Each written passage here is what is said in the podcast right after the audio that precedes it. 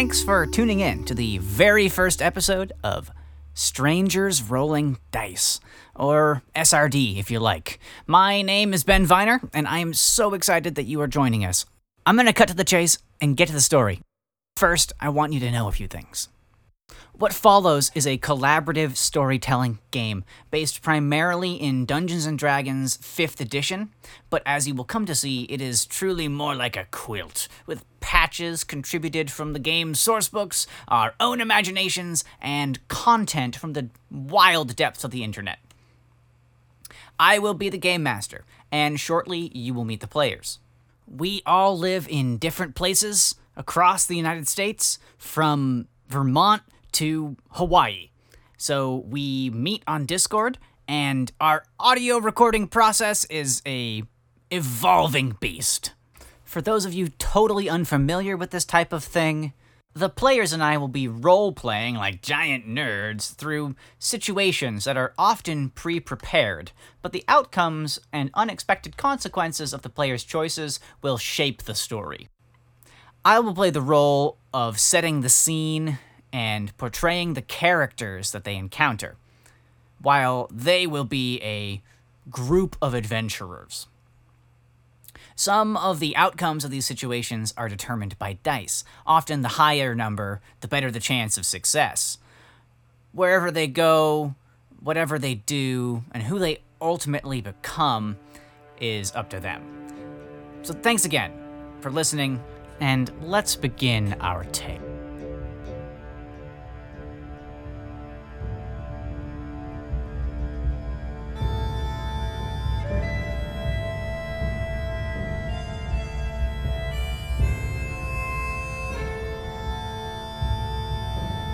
It has been three days since the Nor boats have stopped arriving at Kessig Landing in Schloss Glacier. There is a route through the shallows where smaller craft can pass, but the trade ships that navigate the iceberg filled fjord rely heavily on a lighthouse bright enough to illuminate the way through the fog and ice. At first, the townspeople were unfazed by the delay, but as the days continued to add up, concern grew. Three days gone, and three ships laden with essential goods and traders unaccounted for. On the third day, a search party was sent out. They have not returned. As the sun sets, a new and ominous wrinkle reveals itself. The light in the lighthouse is out for the first time in memory. The Hansmeister, the town's overseer of aquatic trade and travel, has posted a bulletin on the town board that reads as follows Gentlefolk of Schloss Glacier, the council has provisioned a handsome reward of 1,000 gold pieces to be divided evenly amongst those who would return the lighthouse to functionality and bring news of the ships Dergath, Sessler, and Eiswerfel. Guardsmen are ineligible to serve this order, as recent disturbances on the trade roads leading to the gallery has led Guard Captain Theo Kastner to double patrols and sentries in and around the township and within the Schloss proper. Travelers, citizens, and those up to two years younger than the age of counting may apply at the Hansmeister's office at the landing to join the levy. The party departs tomorrow at noon. As always, our watchwords will serve us if our actions rise to meet them. We hope for better things. Signed, Hans Meister, Angelo Dedekind. So, uh, the news spreads through town quickly as the sun sets that there's a group of people getting ready tonight to go out, not at first light tomorrow, but in midday once they've had time to rally and get all of their provisions together. Nighttime is very cold and usually hard to see in the foggy Schloss Glacier weather this time of year. It is fall, and only a few more weeks until what usually is winter. So let's go around the table here and introduce each of you here at the tavern before you head out tomorrow morning. Does anyone want to go first? Uh, I'll go first. All right. All right. Um, I'm Cheyenne or Che. You call me that, and I'm going to be playing uh, Bartholomeus Fudd. So I'm a goblin. I am half halfling, half goblin. Uh, and I am basically a military brat, but in Dungeons and Dragons world. So I was raised by adventurers and born into an adventuring family, and basically uh, got raised in that lifestyle. Uh, I tried it for a while in my younger years, but then decided it wasn't for me and went and started my own farm. Had a couple of kids, and being a druid, found my niche in the world by raising animals and existing in a humble lifestyle on a farm, more or less. Um, because I am half goblin and look like a goblin, I'm not welcome in every place. So when I want to race my dogs or bring my oryx or my pigs in for competitions or something like that, if they do not let me in, I send my eldest daughter, Molly, who looks significantly more halfling like. And that's because, just to interject here, your spouse Spouse is a halfling. You've had three three children. Yep, I have Molly, Wally, and Philip. Oh, Wally and Philip. Right. Thank you Yep. for the update here. I remember you mentioned their Mhm. names to me. Yes. I will admit, on my end, as the GM here, um, it, it is listed as Molly, Son One, and Son Two. Very rude. So, um, Journal too. yeah. Wally, Yeah. Wally, and Philip are not pleased. Okay. Well, I will make sure that they uh, get their their notes uh, adjusted to be Wally and Philip. Um, Right. I will not tell you which one is Son Whoa. One and which one is Son Two. So, um, as Molly got older, she basically showed an interest in the dog racing part of the business, and having been kind of a troublesome child, that kind of encouraged her to follow that passion, as it was something that I was also interested in. She then met Crow, and they entered into some sort of uh, agreement where Crow was helping Molly with her racing in places where I was not necessarily always present, and like you know, they just became friends and worked together. Crow has come over for dinner, I would say, a couple of times, and it's kind of like awkward, strange, strained conversation. Um, but I was mainly like recently convinced to l- let Molly take my prize hog and her racing dog uh, on a journey that I could not accompany them on, and it's kind of far away, and so I was a little bit reluctant. She went on a boat, and she was supposed to come back with these boats that have not yet come back. So I came into town to greet her on her return, and now with her not returning, I have to dust off my old adventuring gear and go find my pig and my kid. Yeah, go find your pig and your And- daughter and, Yeah, and your yeah. daughter. And you- And don't Yes. forget your daughter. Yes, Um. all And right. that is that is that is Bart.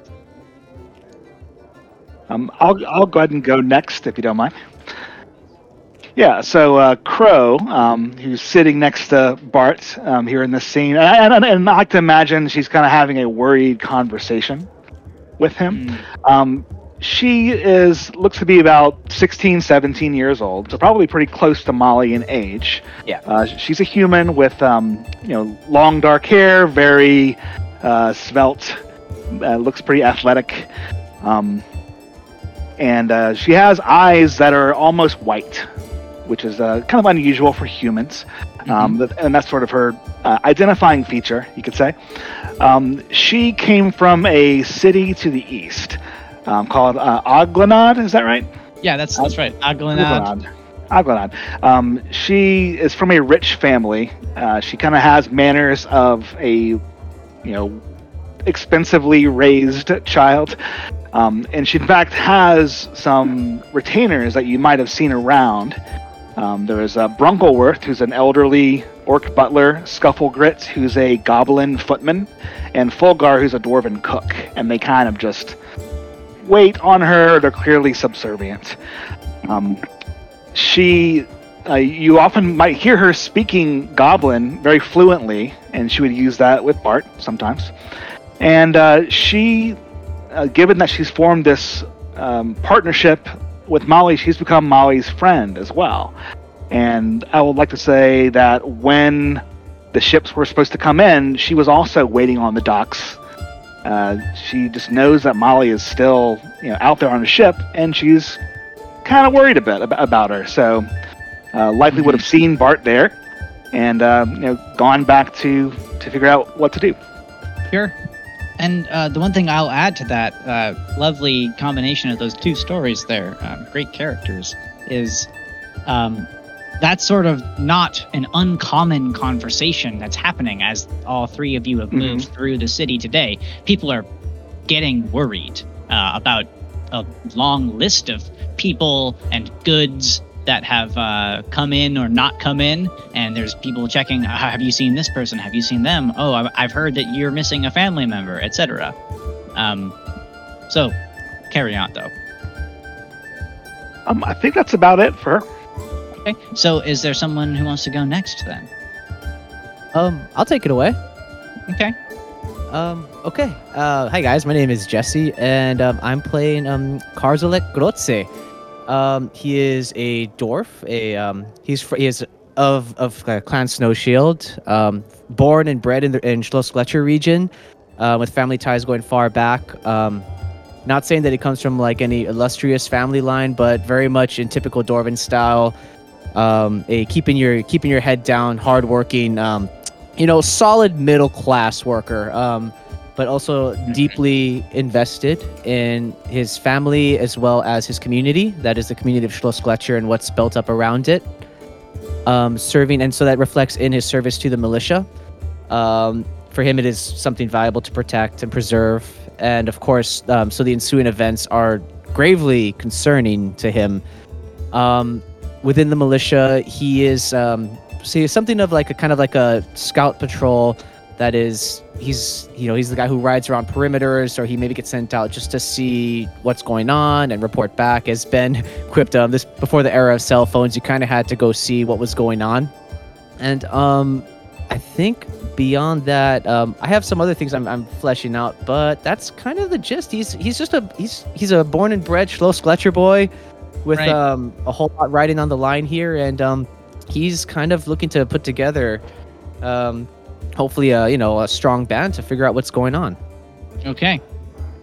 Right on. We got one one left, and I believe that is uh, our our bard of the party. And uh, we'll go back over when you're done and maybe say more mechanically what everyone is. But go for it. Oh yeah. Um. So I guess uh, you see uh, playing the lute uh, in this tavern. You see um, a tabaxi with um, amber-colored eyes, um, two furry uh, pointed ears with like mottled black and orange fur, um, a healthy mane uh, around the neck, the amiable feline nose with whiskers protruding out beyond the sides of a short and lithe feline form, um, clothed in like fine linens that look like a little bit dirty, but also um, like in uh, mostly like colors of like black and dark forest green with like some deep purple lining, and you can see some like leather armor peeking out underneath. Um, just like plucking a lute playfully. Um, with their uh, clawed paws and a the short bow attached to their backpack. That's probably just like on the ground uh, next to them. Okay. And so maybe that's a, a good time to kind of set the scene here as well. Um, you are all in a tavern or an inn, whatever you want to call it, really. But the name of this one uh, is the Carnelian Coin. And um, behind the bar that um, both Crow and Bartholomeus uh, sit at, uh, has a couple of other patrons with them at it. Behind the bar is a old human man with white hair, uh, and he seems pretty busy crafting different drinks for people. Um, and he also, whenever the drink is ready, walks over from behind the bar and serves it to the individuals where they're seated. Uh, that's the kind of place that this is. Um, it's generally a really nice, um, a nice place. I guess is the only way to say it. Uh, there's a bearskin rug in front of a fire that's uh, being tended to by a, a blue-haired elf. You all have uh, have you got, gotten a room here, or was it um, just a, a stop before you head out into uh, your, your adventure tomorrow? I know that at least one of you has a house here, um, provided from the militia. Um, Karzalek uh, has a lodging from the militia, at least. That is correct. Um, Bart would have gotten a room because it probably would have been, uh, as a druid, level one druid. Right. I live outside of the town, partially due to racial tension issues for having half goblins in the town. Mm. And I would imagine this would have kind of been like a day where maybe I would have gotten Molly back and we would have done something fun in the city because we're in the city. So I would have gotten a Sure. room with the expectation like, oh, we're gonna, you know, spend the night here and it'll be fun because we don't come into town that often. But then So I just- she was expected to be back today on the the third ship. right. Okay, got it. Um, so it's been maybe then I don't know, 14 hours at the most, maybe less, since you uh, expected for her to arrive sometime in the morning. Okay. So yeah, I definitely have a room. Okay. I think we talked about my family kind of put me up at least initially here in Mhm. town, and I want to say that, that I even invited uh, Bart to stay with me, but he didn't want to. Oh, for some reason. that would make sense. And if you look, I'll reveal um, the upstairs area here. And for people listening, potentially, um, we are using Roll20 to reveal maps. Um, um, and it's pretty packed. There's uh, a lounge, there's a couple of individual rooms that are a premium, there's uh, a suite and a honeymoon suite, and then there's kind of more communal beds. oh, I see what you're saying. Yeah, um, I don't know. I, I, I kind of think like she hasn't really planned ahead that much. She Sure. just has like family money to, to spend. Right. You were also expecting um, Exactly. yeah. your your uh I was gonna say your ward, but um I'm not sure if Your that would friend. be your friend. Yeah, I mean, Travis- actually, uh, how old is Molly? I, was- I was thinking, I was thinking like 16. So yeah, like, so we're, we're basically the same age. Yeah. Like she's a Okay. peer. right. So I Uh, think it was like a a friendship partner. that budded, and then like you know, that a partnership that grew afterward. Right. Exactly. That would make sense. Yeah. Karzalek, you were given powers vested into you by the uh, the castle here to lead the group of volunteers that would be able to split the sum of 1,000 gold pieces by going and finding out what happened with this lighthouse and returning light to it. Um, so, did you have any plans in the city before riding out or taking a ship or swimming? Um, did you have any? Do you want to consult anyone uh, before leaving? What, what were what was uh, your thinking on that? Um, so my Karzalek's thought um, through all this was um, knowing that the waters themselves, well, with sh- um, having ships gone missing and the waters being inherently dangerous, um, Karzalek having you know primarily traversed the region on land, um, Mhm. was intending to take the party through the swamp route, that is along the peninsula, the land route to the lighthouse. Right. So we can look at the map, and on the map you can see uh, it takes zooming in quite a bit to see, but there is uh, around Schloss Glacier, which is this castle built into the face of a glacier and, and mountainside. Uh, there's some swamps and sort of leads into a wide fjord uh, that goes out past the icebergs, eventually to the town of Rinkoping, which is where Molly and the uh, prized pig that uh, Bart was showing uh, went. Uh, they're returning on this waterway, and there's a peninsula with a lighthouse at the terminus that helps guide ships into Schloss Glacier uh, past the fog and icebergs. How long has this been? Has this notice been up?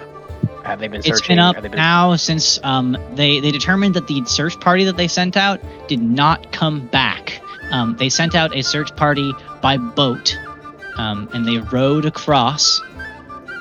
Um, and they would have been able to row across and find out what was going on, light the lighthouse, and row back by now. Um, and a lot of people were there when they sent them off, and it was like a party of about six soldiers. So so they would have put up the sign searching for help recently. Is what you're saying? It would have been in the evening, yes. After after it would have been enough time for a party leaving at dawn to get there and yeah. So, in the past six hours, say, or something like that. um I would say longer than that. They they left probably this morning and tonight it's it's midnight.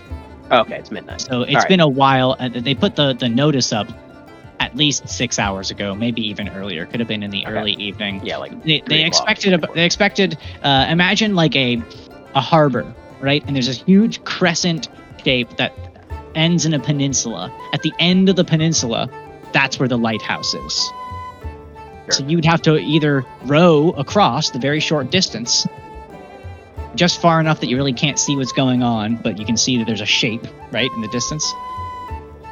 Or you would have to walk there somehow. Uh, here's the question: um, Do we all know the situation with the search party vanishing? um, you would uh, probably have to speak with the town authorities to be able to enter into a contract to go and do this in the first place. So it'd be good to know have you do you I, would say just because we're starting right now, I will allow to say that you have done that, or we could start there as a good starting point. But uh, you all being in a bar together with the person leading it, I think is a good jumping off point. I would say that Bart is probably has investigated, having like a pretty serious vested interest. So probably would be like a worried parent and like asking all the questions, and then having found out kind of what has happened and the call to action that has been put out is currently like has ordered a drink at the bar, but is not drinking it because he doesn't drink. He quit Mhm. a long time ago, and is like perseverating, kind of talking every once in a while to crow about the fact that he feels like he really should go looking uh, for Molly, but he knows that if he does that, Maggie, his wife, is gonna like, uh, you know, chew him out to a degree because this was not planned, and Sure. you know, he was supposed to be back uh, by the end of the night or like tomorrow morning. Tomorrow. and there's no plans for who's gonna take care of the the farmstead and stuff like that. So And like you have a farm just outside town here. yeah, a um, couple. I where would say a couple of the miles. glacier, where the glacier kind of turns into rocky terrain and then turns into big pasture. Yeah, exactly. Okay. So you're hanging around the tavern having a drink, but not drinking it, um, and nervous about what's happening tomorrow, and sort of, I guess, maybe hanging in close proximity to the dwarf that you know is in charge of the Yeah. journey and being ready and, to go. And, and like maybe I have a piece of paper like that I am almost gonna sign, but not quite. I'm not sure. I'm like thinking Sure. about it and just and like enlistment drink around. papers for Yeah. this uh this opportunity here um yeah okay um so a little bit of background that might enable this uh, to work better for some uh in the larger uh, Confederation that this city is, is a city state member of, um, frequently uh, adventurers, heroes, or mercenaries are paid large sums of money to be able to uh, fulfill some sort of task for a principality or a province or a small fiefdom. Um, so this is not an uncommon thing to be lending yourself as a sellsword, unless this is your first time. It's definitely Crow's first time. And in fact, uh, she would uh, be saying to Bart about this time, like, hey, uh, that, that dwarf is right over there. We can probably convince him to leave right now. Uh, what are we what, what, what are we possibly waiting for? Okay. Um, forgive me for this voice and trying to figure it out, but uh, and you know I'll find it eventually. I'm sure. yeah, we Bart- all will. Yep. Bart is just gonna be like, um, I don't know, Crow. I it's I kind of stopped doing that a long time ago. You know, I don't really go out and leave my family alone. It's not, you know, I left that life a while ago. So, yeah, but uh, it's a good point. It's, it is Molly we're talking about. I don't know. It's oh God. I wish I could drink that drink, but I won't. I won't. Uh, Crow would, would actually switch into Goblin to, to respond to him. And uh, pardon my attempt at speaking with the Goblin accent here. He's like, Blasphemy. come on, it's, it's your daughter. It's your daughter we're talking about. I, I, I know she's out there. Just trust me. I have the feeling about this. All right. I'd say about like switching into Goblin. Maybe it's something like that.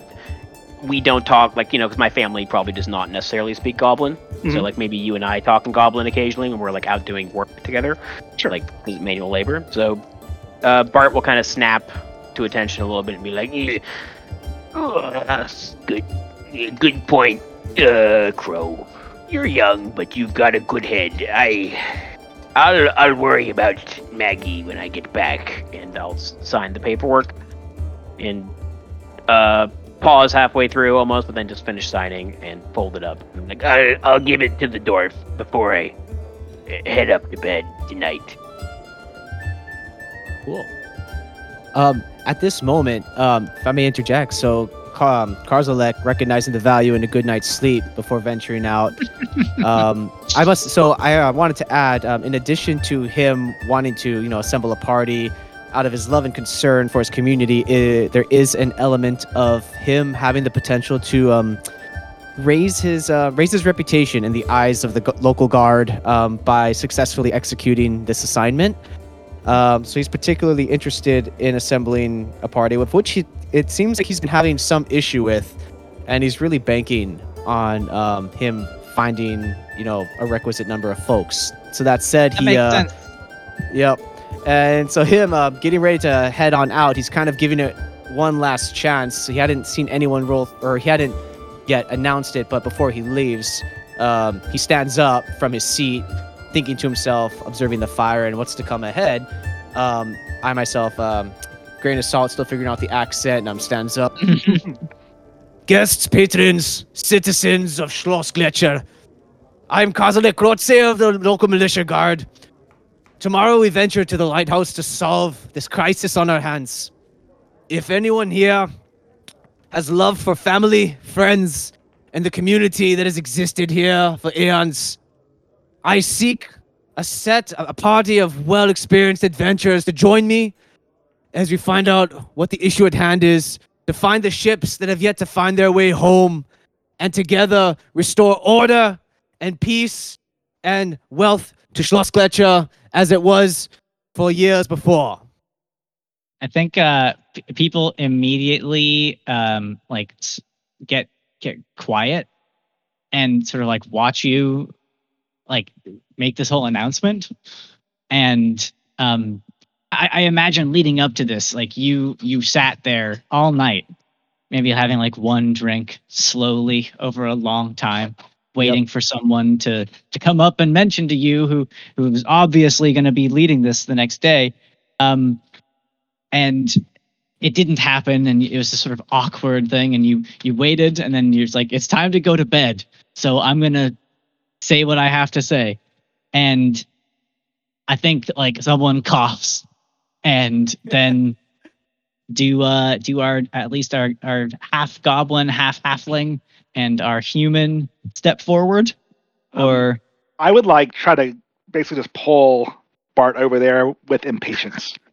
All right, Ba- Bart is gonna struggle a little bit and be like, "Oh fuck, this is really awkward. Like, why did everybody? I don't." Uh, and kind of, kind of get pulled over there, and uh, you have a All you have a beard.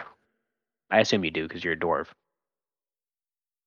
Oh, do I have a beard? Yes, I have a beard. Yes. Okay. So he kind of he looks at you.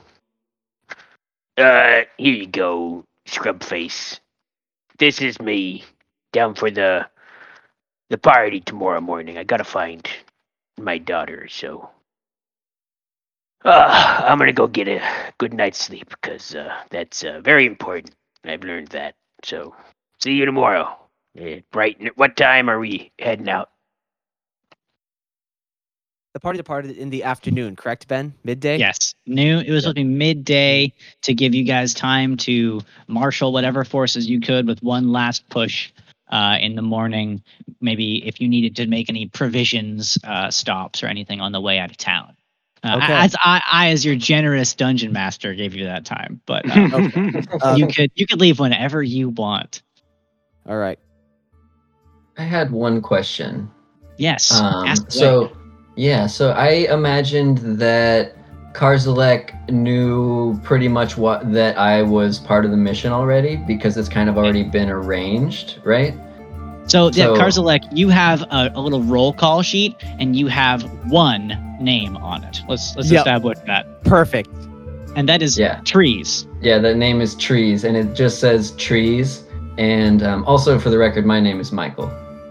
Oh yes, we, we, we didn't do a great do job with introductions. I, I said let's all go do around in a circle and introduce ourselves, and then we just went right into a whole other thing. That's fine. That's perfect. I think having a roll call with one person named Trees is an excellent cause for Karzalek to be somewhat alarmed and, you know, tossing out Sure. this last gambit Yeah. to get people together. Look, I'm Yeah, okay one because there's one guy named Tree. So- And like, one guy. His name's Trees. It's gonna work out fine. So um so as uh Karzalek makes this announcement in the tavern, like I will like give him like a knowing nod and a wink. And give him bardic inspiration for the night anyways, because you know, we're going to sleep. And um Sleep inspired. and yeah, so like to to like get him to like recognize just to like instill like, yeah, I'll see you there basically. And I already know like what the deal is. Awesome. But not like actually talking really. Just sure, sure. Non-verbal acknowledging, like, yeah, well, I'll be there. I'm ready. I'm just gonna play here in the corner. Wait, Yep. wait till the night's done. Yeah. I was if I could try something before we wake up in the morning. Um no I problem. it's up probably. I imagine that I actually probably am staying like tent I'm like trying to camp like outside of town or something somewhere. Like I probably found somewhere to curl up and stuff. And on my way I probably tried to find like some sort of animal to like try to talk to. Okay. An animal to talk to. All right. Yeah. The, um, I think you would be able to find a, a few types of animals with uh, Okay. pretty pretty easily. I'm curious what kind of animal kind of you're. animals is after, trees because- looking for. I, I could tell you what a sampling Hmm. of the animals that are surrounding the area, especially the ones that like you could just like approach without them running away. Yeah. Though I'm not sure to what ability you. I mean, you're a bard, correct? Yeah. So yeah. I think you would have So- a normal person's ability to like walk up on an animal without Okay. spooking them. Um, Cool. Um, so maybe like once I find a spot, I just like try to put some like a little bit of my evening rations out, or I stole some food maybe from the tavern, and I'm like trying to lure a bird. A seagull Um, comes over yes. right away. Like a hundred percent, there are seagulls everywhere. This place is It's a, it's a human settlement uh, off the coast of a you know, on the coast of, of a, a fjord where it meets a glacier. Uh, I will say the diet of this city is very meat and fish heavy, so there are piles of refuse and there are seagulls everywhere. okay. So you Delightful. find a seagull, no problem. This one's Gross. name is um uh Jessam. Jessam. Okay, yeah, Yeah. So I'll cast. I'm gonna cast Speak with Animals and Okay. talk to Jessam. Jessam introduces himself immediately to you. Hello, I'm Jessam. Oh, uh, hel- hello there, Jessam. Um, yeah, do you do you, do you like the uh, the food that I, I I've got here? I, I I I was curious if you if you could answer some uh, some questions, maybe. I've got more food. Uh, more food. Ah, Yeah, more food. But you questions first. ah. And it starts eating the food. Okay, I'll, peck, like, peck, peck, peck, peck, Crumb it out. What what kind of Um, rations are these? So we get a visual. I want to get um, really juicy I'm- description of this. I'm imagining.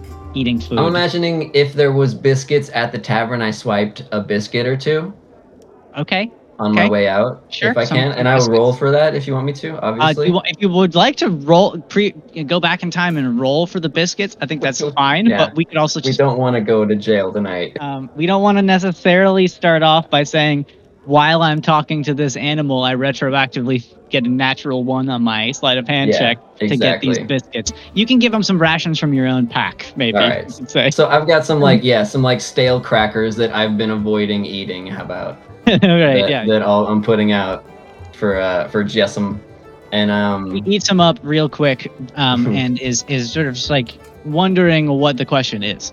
I'll just I would be like probing him for information about like if he's seen anything weird lately, or if he's uh, noticed the lighthouse being out, or like seen If- if anything you're- around there. If you'd like to place it that way, um, and you're you're sort of interviewing the seagull, um, yeah, for information specifically if, if he's seen anything weird, and um, it lasts ten minutes, so I've got as long as Yeah. he's around, I'm just like I'm just talking to Jessam, like shooting the shit a little bit, um, wanting to hear about the town. taking a second here to look up something about seagulls really quick. Um, Do they have Do- more do- intelligence than I do? I don't know how much intelligence do you have. Six. Pretty good. Um, I guess so. Yes, that's more than zero. they um they do not have more intelligence than you apparently. Whew. All right. Um, it it definitely says that it has seen some weird things recently. Um, I'll tell you what it says because I like to role play weird animals when druids and rangers and bards try it. to talk Okay. to them because I'm way about that. I'm here for it. So, um, we we did see some stuff down by the by the beer, beer, beer, beer, beer, beer. Uh, da- you said uh, down down by the the beer beer engine, beer. er, ah. and engines. Um, roll me a history check. Uh oh. That's uh six minus two. No, minus three. Okay, you don't uh you you don't know no, minus much- two. You don't know much. Uh, you just know that there is there's only two places really to get uh beer in town here uh, that are are notable that come to mind. The place that you you've been staying, um, which he could easily be referring to, and another place down by the docks. Both could easily be a haunt of a, of a seagull. Th- This tavern that you're in is uptown more, uh, towards the glacier. Okay.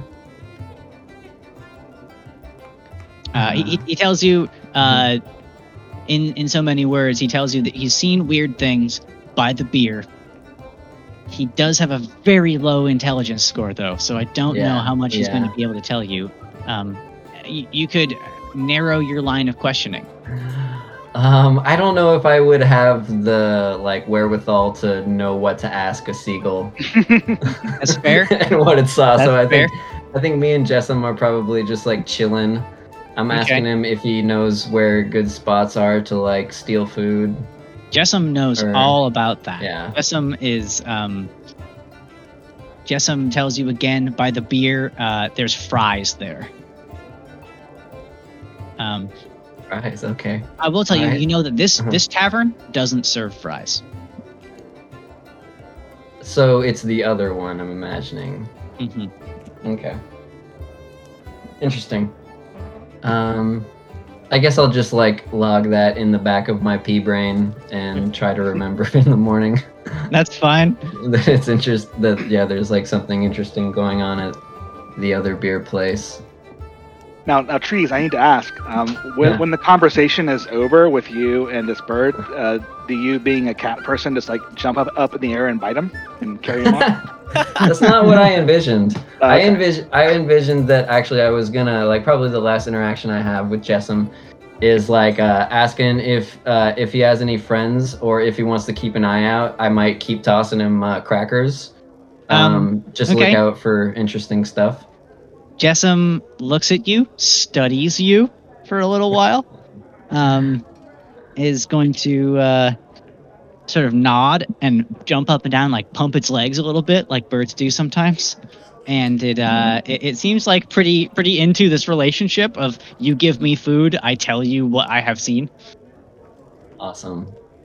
Um, cool. I will pull out another little stale cracker and give it to Jessam. It picks it up and it flies away. Awesome. Bye. and I curl up and go to sleep. Okay. Ooh, um, sorry. Could I squeeze in a little more dialogue with um with our patrons who are just wrapping up inside the bar? Go for it. Absolutely. There are a bunch of patrons, and if you guys want to do so, uh, anything before you leave, uh, now's a great time at the night or in the morning before. Yeah. So while Trees is having his riveting um, dialogue outside with Jessam, um, Karzalek is, you know, having accepted the papers from Crow um, Bartholomeus, of course, looks over them, and it just vaguely dawns upon him, and he thinks like, oh, and he call and he, he responds, having received the papers, Bartholomeus, you're, aren't you, aren't you from those, aren't you from those pig farmers over yonder? I feel like I've seen, I feel like I've seen your wares pass through here over the years. Briefly recalling that, you know, having been born and raised, he more or less he's seen almost everything that's come through. And I, I have to say that Bartholomeus and um, his livestock ha- are of some solid repute in the area. So Yeah, does of deserve course. recognition. Uh, yes, uh, I, I, I, but I would say I am probably the pig farmer in the area. But uh, Crow, y- y- you're a little bit young, don't you think, to be signing up for this? What, what are you, what are you doing? Come now, don't be ridiculous. Fine. I just want to find Molly. I, I, I, okay. I mean, I'm not, I'm not your father, so I'm, I can't say no. So No, you're not. Yeah, yeah, yeah. I know, I know. You're twice my size, okay? God. Anyways, all right. I'm to bed. I guess I'll see you two in the morning. So, uh, as everyone is sort of going to sleep, one last person catches you. Um, uh, names, names, names. Uh, Karzalek catch. you- You're caught by one last person who comes in, and they they knocked at the front door like right near closing time when everyone's about to leave, and they sort of like waited right there in the in the mud room to this tavern, and then they they grabbed you as you left. Um, and they introduced themselves to you, um, and they, they call themselves uh, Johnny Brewer. And Johnny Brewer looks to be about 14 years old. And you recall that in the notice it said, um, and applicants up to two years younger than the age of counting can apply to go on this mission. And so you sort of look at this person and ascertain that they are, they barely would make the cutoff if you were to guess. Um, but he talks your ear off about how ready he is to go on the adventure and how he's just old enough and his birthday is yada yada and it's just in time for him to be able to go and do this and help and that he really really cares about getting this done because the school was going to go and do this baked goods festival and he was uh, really excited for the cinnamon that was coming in and it didn't come in and he's got to do it because he's raising money and he just could go on and on and on and on and on Ooh. Okay. Um, Karzalek. He he takes this all in. He's he's he's almost overwhelmed with with this sheer level of enthusiasm at the end of the night. And um, as you said, having seen though that this kid is just scraping by. Uh, is he? I mean, is he a robust? Is it? Is he like a physically No. robust? No. Okay. he Um, is uh, he would maybe not be per- picked uh, first for uh, like sports at school Okay. let's say it that way Okay. Um, um, j- j- heartily and sincerely, you know, puts like a, a hand on his shoulder, like a good old solid pat, looks him dead in the eye. Boy, your enthusiasm is truly is truly the spirit of the people of Schloss Gletscher. But I don't think you fully understand the scope of what's going on here. Another, but- few, another few days, lad. Listen to me. Another few days of this going on, and there are serious repercussions. I, what I need you to do is to stay here, look after the people, see how you can assist the elderly and the, those who are too young. That is the best way you can serve Schloss Gletscher at the moment. like me i'm too young Aye, lad, you are just you're just a little a, a little too young. A few more moons under your belt, and you can count yourself standing right alongside me and the rest of the town militia. he, he nods and he's, he he holds his head kind of low, but he looks at you and and he nods and and he turns around and and leaves. But before he does, he he just says to you, "Well, G- good luck out there. Well, we're all counting on you. Okay. Um, so I think then we can jump cut to tomorrow morning.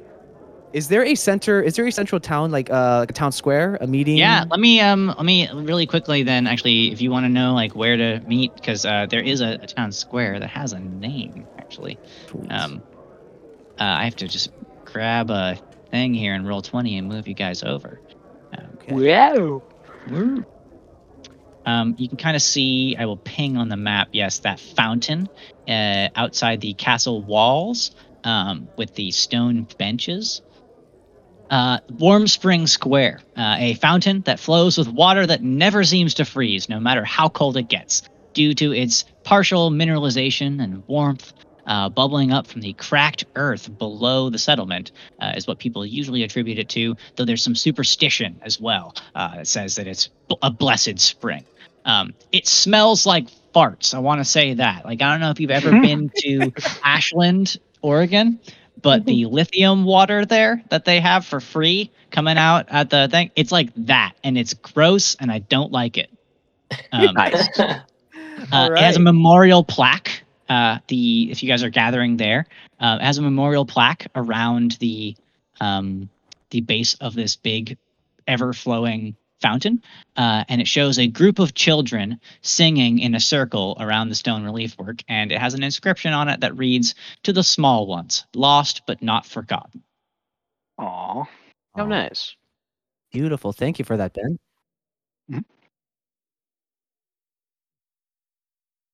Does anyone have any last errands they want to do before they leave on this adventure? Um, Crow would have gone back by uh, where her um, retinue is staying just to grab like way too much gear for this. Okay, this fully decked out like a, a Seattle tech worker going for a hike in a national park. Yeah, I mean, uh, she has like a climbing kit tied to her to Yeah. her backpack Yeah, yeah, now yeah. and everything. You you went to REI and you Mhm. stocked up on eight hundred dollars of hiking gear for this for this hike. You are There ready. you go. Yeah, you have your hand poles, two hand poles. Bart would have also not gone to bed and gone home first, walked out of town, got Okay. his old adventuring gear, and then walked back. So Okay, so maybe you're on a little bit of a low sleep, yeah, for sure. I'm a little bit like, uh, but you know, but it's morning. Um, I'm gonna say to it's it's later in the morning. Like you guys have a couple of hours until the time where the council will get on your ass if you haven't left or pick another group. All right. I would say that Bart is probably just by the fountain, like at four o'clock in the morning, and is just sitting Yeah. there and waiting. uh, Crow as well. I mean, she would have like just pacing back and forth, ready to go. Okay. Um, I'll move you over to that map.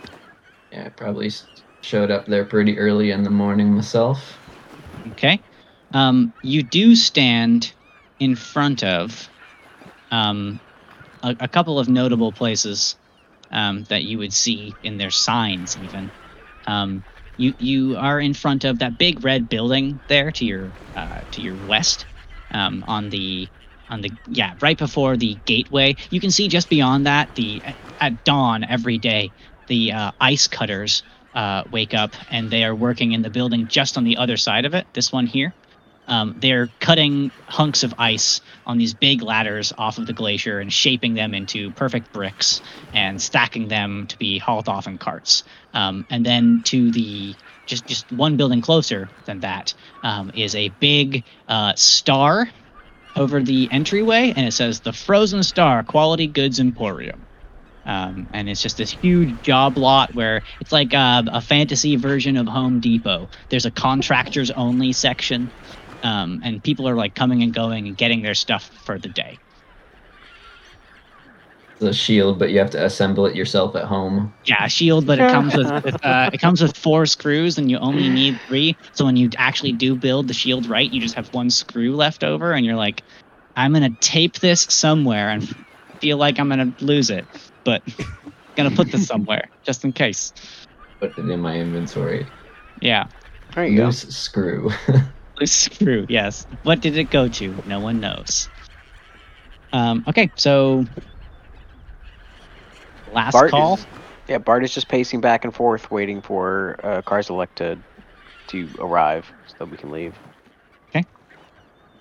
Cool. Yeah, Cars is gonna um so Cars is gonna have leave the barracks um mounted. I'll um actually have a secondary I can upload change my avatar image. Yeah, um, your token for mounted. Yeah. I'll, I'll make it two sided so you can flip it over when it's mount time and flip it back over when it's time to be off the mount. Oh, my hero. Thank you, Ben. Um, yeah, he's he's just doing a quick. He's spending the morning doing a last call, just like for the love of or like Olakral, you know, the patron god of Clan Snowshield. He's like, will kind of get anybody else to show up who's not like 14 years old. Um, okay. Do you want you actually want to find out uh, if there's other people in the town that are willing to go by like canvassing other areas? Uh, I mean, if that if that's possible. It is. I I mean, if that's what you're getting at, saying that you want to do. Like you want to find anybody that you can call in. Right. Yeah. Any other Okay. able-bodied people wants to Let get me a cut tell. of this. Let me tell you who's going to come along with you. One second. Okay. Hmm. we Get some red shirts. Um, you you uh, find a ranger that um, is willing to come with you, um, and the ranger is um, also a dwarf. Um, they are. Uh, let's see. I'll give you more details on them sometime when I don't have my screen covered and stuff here. But you did get a ranger um, to come with you, and they know the path from uh, basically from the road where the road ends to the lighthouse. They're familiar with the swamp, so you should actually have a little bit of like a guide. Um, uh, and they do charge for coming. They say in addition to the 1,000 gold, they would be if if you wanted to hire them as a guide, you could pay them um, uh, a hundred gold, and they would guide you. And they they expect a share, but they also want extra. Okay. That is an extra term that Karzalek will he'll he'll cross that bridge with um, the administration when they get there, but So he is he's like. I'll get reimbursed for this, but yeah, yeah. yeah, Okay. exactly. Okay, Definitely, definitely. Definitely, definitely. We'll get you that hundred gold. You got you've got right. the mil- you- yeah the militia credit card. You're like here you Yeah, go. yeah. Here you go. yeah, Swipe totally. Love it. Okay. Um, wonderful. So, with that said, you guys, uh, you set out. I'm gonna say you set out at like 11:30, before when you're supposed to set out, and you've got a group of.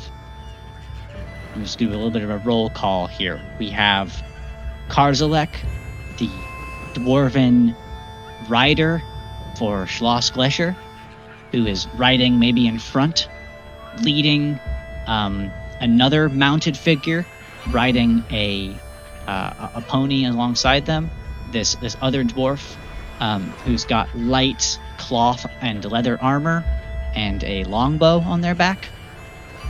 They are guiding. Um, you have a human. Um, do you have a mount? Uh, no. Okay, so walking behind this group is a human, and um, also we have a, a goblin, a half goblin, half halfling. Do you have a mount? Nope. But I got snowshoes. Okay, well, you're walking. The, the snow from the night before is even starting to melt on the cobblestones as you come outside of the town. Um, and then we have a tabaxi, I presume mountless as well. The only one of us that has a mount is the one who's going cavalier. Yep. No. Uh, Okay. No mount for me. I'm probably keeping an eye out for Jessam. You, you spy a goblin, but you're. Uh, sorry, not a goblin. Goblins of hey, the what the heck? Goblins of the sky, the uh, the seagull. Um, you, you see a sky goblin, and uh, you're pretty sure it's Jessam, but you, it's really, you really can't be sure at this distance. There's so many of them. Like uh, on the map here, you, you're you're Yeah. heading to the east Uh-huh. to go through the farmlands where you will pass by uh, Bartholomeus's farm. Uh, you'll be able to probably see the road that it goes down to get to your farm as you go by, and then we're gonna go out to the the map here. Um, as you as you leave the town, you you begin to move down this cobblestone highway that is kind of winding in and out on on the rocky coast, and you see to your right as you continue, and to the south you see this marshy coastline that goes out a long distance. Um, there's even some like small wetlands, little tidal wetlands that seem like they fill in uh, at high tide and then empty. Um, and it sort of arcs this sandy, reedy, uh, long, winding path to a big rocky outcropping with a lighthouse on. Um, so I'm gonna need for the first uh, situation here. I'm gonna need a, a roll from all four of you, a cumulative survival check roll as you step into the wilds. Unless you want to do anything before you you step into the wilds here. I got nothing. Okay. No, I think uh, Bart would just be talking with Crow about like what to expect in this part of the world and asking if she's been out past my area. But I got a 12. 12 and asking about what's out in this area. Wait, are you asking if I know to warn me, or asking if I know to? Uh, to tell Asking you? if I asking if you know to to warn you. Like this is I this is like five. my area. I grew up I grew up in this area kind of to a degree, and I have a So- farm out oh, yeah, I've been living um. Plenty of times. Plenty of times. I Okay. feel, I feel quite at home out here. So we got an 11. We got a 5. We got a 16. We got a 12. Nice. So that's a total of 28, uh, 33, 44. Okay. I will tell you that that's a success on this check. Um, you you really quickly ascertain that even with your guide, uh, who is named Horace, uh, Horace tells you there's not really a path because every time they've cut a path, uh, a big storm comes or the ice comes and it pretty much erases it by the next year, or it's more trouble than it's worth maintaining it. Um, the uh, the time of year that you're at right now is not the wettest time of year, um, and during the wettest time of year, he tells you the there's a lake nearby that uh, whatever the source that pours into that lake, it overflows and washes about a 20 foot high river across this whole area. So even now in the fall, with the brown decaying foliage, you see all these uh, plants been pushed over by the current from when the when the torrent of water came through during the spring. Um, so there's a little picture of what you guys are walking through. Um, now, I'm gonna roll something really quickly here, and we'll see what happens. You love to hear it. Don't you dare. Okay. You, you find yourselves moving through this this uh, trek uh, through here where large rocks rise out of the bog and a small river. Um, you can see how much lower the water level is than it normally is around here. And it, there's dead trees and detritus and low, foul but sweet smelling uh, swamp water um, in this sort of low creek and you um, you, you look up and the sun is just a little bit past midday. It's only taken you a few hours to get here, maybe two or three hours.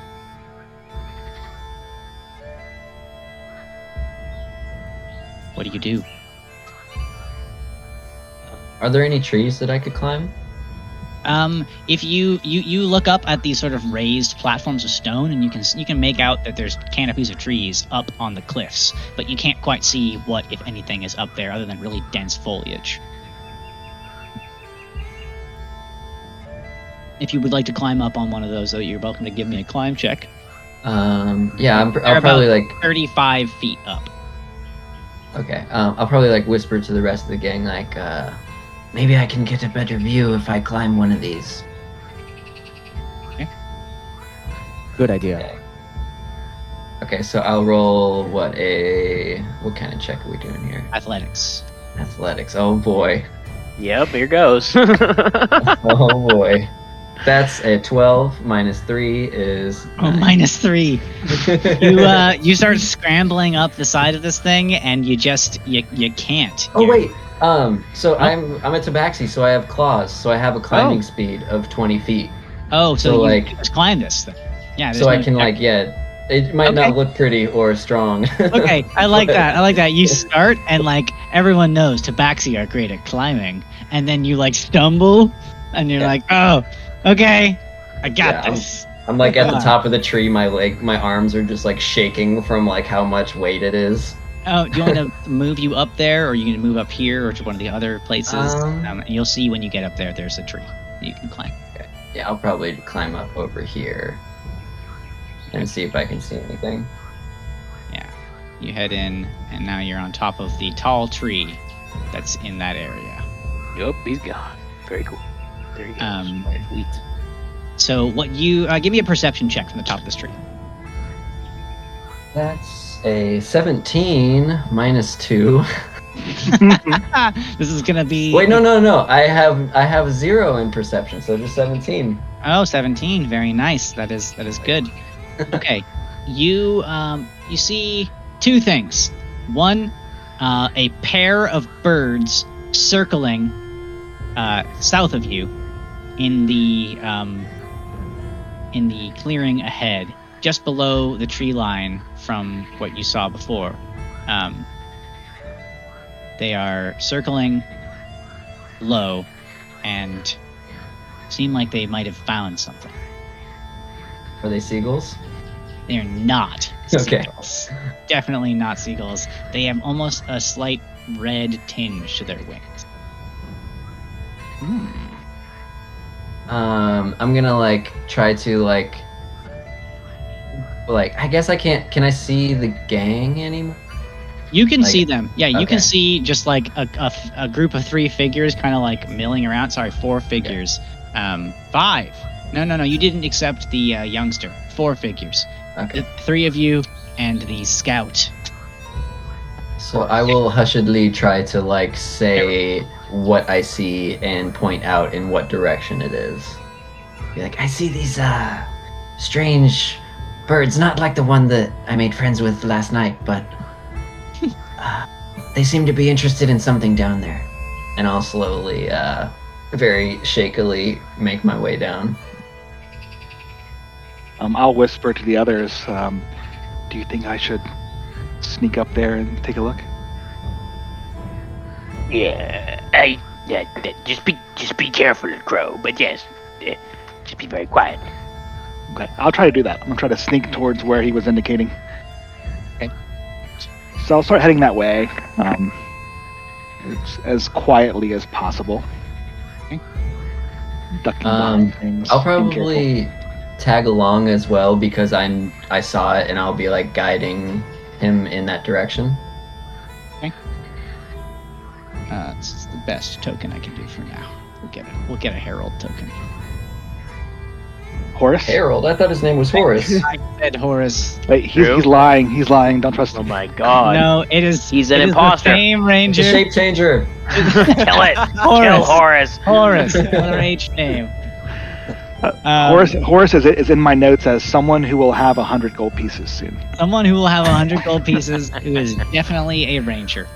Um, okay, so you want to move quite like down Yeah. the ways there. Okay, Mhm. show me where you'd like to move. Just go ahead and Um, drag your, your token there. I guess right to this tree to peek. Okay.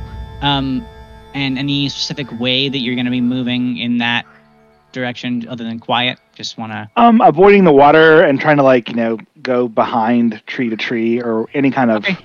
you know Sure, Uh, sure. line of sight breaking thing. Okay. Um, as you move, I'm going to need a stealth check. Okay. Let's see if I can remember how to do this. Just click on the word stealth, right? Click on the word stealth, and it should roll, which is the beauty of roll 20. Okay. That's an like- expertise one for me. So Nice. I feel like I'm gonna be creeping along behind Crow just to Okay. make sure that Go ahead. she's not alone, but just like kind of following in her path. Awesome. With a Nice. 23, you move very quietly. Oh no. You step over the top of the stump. Uh, that's sort of, uh, you know, right here behind this fallen tree. And you look at the water and you see there's just some small amount of, of movement even in the water. You're like, that, that could be a fish, that could be a bug landing on it, but you're you're like, I- I'm glad that I didn't get in that water right now. Um, okay, and then you hear from behind you, um, with a roll of 11 on the stealth, Extra stealthy. a crunch um, on a couple blades of uh, dried grass and some uh, de- you know decaying plant matter. Um, and the T- Tabaxi, who recently tried to you know scurry up this cliffside uh, with a little bit of difficulty, also is having a little bit of difficulty following you. Um, and you see these two birds start cawing, caw, caw, caw, caw. And they uh, they definitely know that something is down there, and they start flapping agitatedly um, and flying around. Um, beyond that, Mhm. um, there's a bunch of algae growing over um, what looks like whatever they were circling. And you see sticking out of the muck a gleaming helmet, much like a Spanish conquistador's helmet, and uh, the skeletal head within. Um, and these things begin to swoop at you, and we'll pick up next time right there. Oh, Oh boy. oh no. You're gonna be attacked by a bunch of burbs. Man, so we're, we're already into combat. We literally just left town. and we're about to fight something. Yeah, We've been walking for like two hours, right? And who knows if we're gonna fight them? Maybe they're friendly birds. hmm You could just talk to them and see. Yeah, they're gonna be like, hello! Hi there. Are you a friend of Jessam's? Yeah. Jessam sent me. I have Maybe an you can talk message. your way out of this. Maybe they want to chat. we all know each other? Yeah. Hey, hey, do you guys know Jessam? Oh, oh stealthy tree.